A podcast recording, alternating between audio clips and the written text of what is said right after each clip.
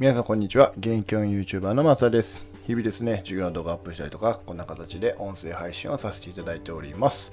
えっと、日付変わりまして11月22日のもうすぐ1時なんですけども、今から配信をしていきたいなと思います。えっと、今日のテーマはですね、えー、今日あった出来事の学びからなんですけど、えー、前田裕二から学ぶ、えー、頭の良くなる方法みたいな形でね、えー、お送りしようかなと思っています。よろしくお願いします。えー、では本題に前、え、本題に入る前にお知らせを2つさせてください。1つは、えー、煙突町の寺子屋っていうグループをやっております。えー、大人も子供も学べるそんなスペースとしてですね、えー、英語で歌ってた歌を歌ったりとか、ゲストティーチャーに来ていただいたりとか、一つのテーマを深掘りしたりして、えー、楽しく学んでおります。もし、えー、興味ありましたらですね、Facebook アカウント、えー、Facebook アカウント必要なんですけども、えー、概要欄のリンクから飛んでみてください。えー、ともう一つがですね、えー、藤原和弘先生が平日の毎朝ですね、朝礼という形で YouTube の配信をしています。えそれをですね、勝手に、えアプリにして、えー、っと、何ですかね、えアーカイブで見れるような形にしています。あの、カテゴリー分けもしてるので非常に見やすくはなってるかなと思うんですけど、えー、ぜひね、えー、よかったらこれも概要欄にリンク貼っておりますので、そちらの方からメニューで、えー、ホーム画面に追加をしてください。そうすると、あのアプリみたいに使えます。えっと、本当にね、内容がすごくいいので、あの本当にあの教育関係者の方には、えー、ぜひね、えー、使ってもらいたいなと思っていますので、よろしくお願いします。はい、そんな感じで今日の本題なんですけども、今日はですね、えっ、ー、と、前田さん、ショールームの前田裕二さんから学ぶということで、頭のいい方法っていうかね、まあやっぱ前田さん頭いいなってすごく今日感じたのが、あの、明和塾のね、今日オープンキャンパスがありまして、その中でね、集中講義をされてたんですね。でその集中講義されてる時に非常に、えーと、勉強になったのでそちらの方をねちょっと自分なりに学びに、えー、して配信したいなと思っております。えっ、ー、と何がっていうとやっぱり頭の容量ってやっぱり人間あんまりね脳の大きさがあの違いはないのであんまり変わらないと思うんですよねぶっちゃけ。あのただじゃあなんでそんなに、えーと、前田さんがすごい質問をね、えー、いい質問というテーマやったんですけどすごい質問に対して深掘りされていたところとかを見ててやっぱり何がすごいかなと思った時にあの抽象化するスキルがやっぱりすごいと一つ思ったんですね。で抽象化っていうのはあのメモの魔力に書いてあるんですけども、えっと、ファクト抽象化転用の抽象化でいろんなファクト事実を、えっと、自分なりに抽象化させてそれをね転用していくのが、えー、いい流れだよねとそれがまあメモ書きながらいろんなことにこう使えるようになるよねっていうところの部分やったんですけどこの抽象化のスキルというか抽象化ってどうすればいいのっていうところのやっぱり一番本質的な部分ですごいこれが頭の良くなるところの秘訣かなと思ったんですけどえっとね僕のイメージで言うとですねあの要は抽象化させることによって、えー、一つのなんか圧縮ファイル ZIP ファイルみたいなものこんなものをこう作ってるパッケージ化させてるんじゃないかなっていうふうにすごい考えたんですね今日あの聞いてて。っていうのがやっぱ抽象化させて、えーと、パッケージ化させることでいろんなファクトがそこにこう盛り込まれていくようなイメージ。例えばうんと分かりやすく僕が思ったのはあの数学の、えー、今、まあ、まさに中学校でいうとですね関数っていう部分があるんですけどこの関数でいうとですねあの関数の問題っていっぱいあるんですよ。いっぱいあるんですけどこれ抽象化させると何が起こるかというと y イコール ax の2乗が2次関数で1次関数は y イコール ax プラス b っていう、まあ、式でね成り立つんですね。でこれに何かをこう代入させることで例えば a の部分を求めたり b の部分を求めたりもしくは x や y を求めたりみたいな形で求めていくのが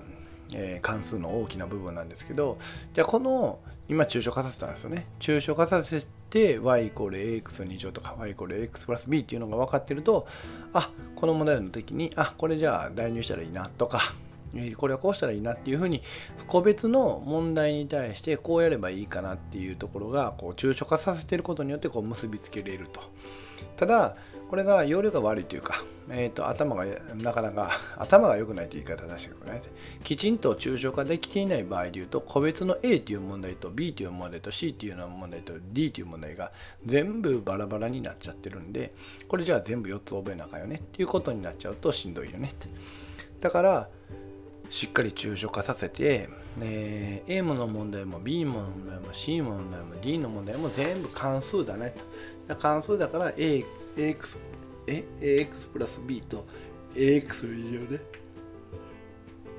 考えることができるよね。みたいな風に抽象化させることができたらそれが ZIP ファイルになって、えー、頭がすごく整理できるよねっていうような感じで、えーと、抽象化させればいいかなっていう風にすごく感じたんですね。うん、なんでその自分の頭に圧縮ファイルを作ってしまう。えー、フォルダを作ってしまってそこに圧縮された情報を入れていくっていうイメージで物事とか勉強をしていけばきっとすごくね頭が良くなるんじゃないかなって今日すごく思ったんですね。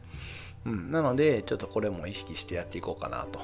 思いました。うんまあ、今日の僕のその圧縮ファイルのことで言うとですね今日はね2冊読んだんですよ。えっ、ー、と1つはですねえっ、ー、と元 LINE の社長であったえー、森川亮さんの「ダントツにすごい人になる」っていう本と、えー、あとリラクルの、えー、創業者社長元社長であった、え、っと竹之内さんの、えー、270億円で売った男やったかな。題名ちょっと忘れました。これの2つを今読みましてですね。えっとどっちもにつながることで言うとですねえっとやっぱりえー、まあなんて言ったらいいの？ブルーオーシャンって言ったら変ですけどやっぱポジション取りっていうのはやっぱりすごくされてるなっていうのはすごく思ったんですね。えーと、例えばうんと、竹野さんの話で言うとやっぱり徹底的にパクっていくと。要は一番になるなってる人の内容をしっかりパクっていくことによってえー、その一番になってる人の、えー、トレースをすることによって自分が一番になるよっていう話だったりとかあとはなったつもりでやると。例えば店長になったつもりでやる。じゃあ店長になったつもりでやるからこそ見えてくる視界があって。ね要はそれが今の新人の人にとって言ったらそれがブルーオーシャンじゃないですか。新人なのに店長みたいに振る舞っているっていうところでポジションが取れるのでやっぱそこでポジション取りができるなっていうところもあったし。で森川さんの方で言うとですね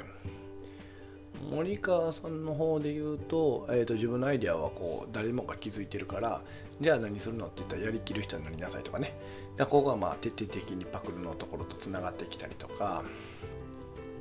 あと森川さんのところで言うとね僕何がそうだったんだけなあえっ、ー、とね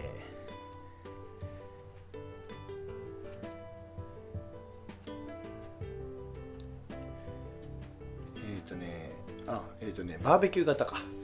バーベキュー型人材を育てなさいっていうことで、えーと、問いを立てれる人になる。仕事っていうのは自分で与えられたものじゃなくて自分で仕事を取りに行くっていう形でやっていくっていうところがあなるほどねって思った。ただここはあのまた仕組み化の部分とは別になってくるところやからその辺はまたね違いもあるなとか思ったりとかなんかそんな風にこう情報を自分の中でこう圧縮まあ僕なんかまだまだ下手くそなんで圧縮する能力っていうのがめっちゃ大事だなっていう今日ほんまに思ったので、えそれをねシェアさせていただきました。ごめんなさいね。なんか後半下っちゃいましたけど。なんであの前田優里さんのえー、っと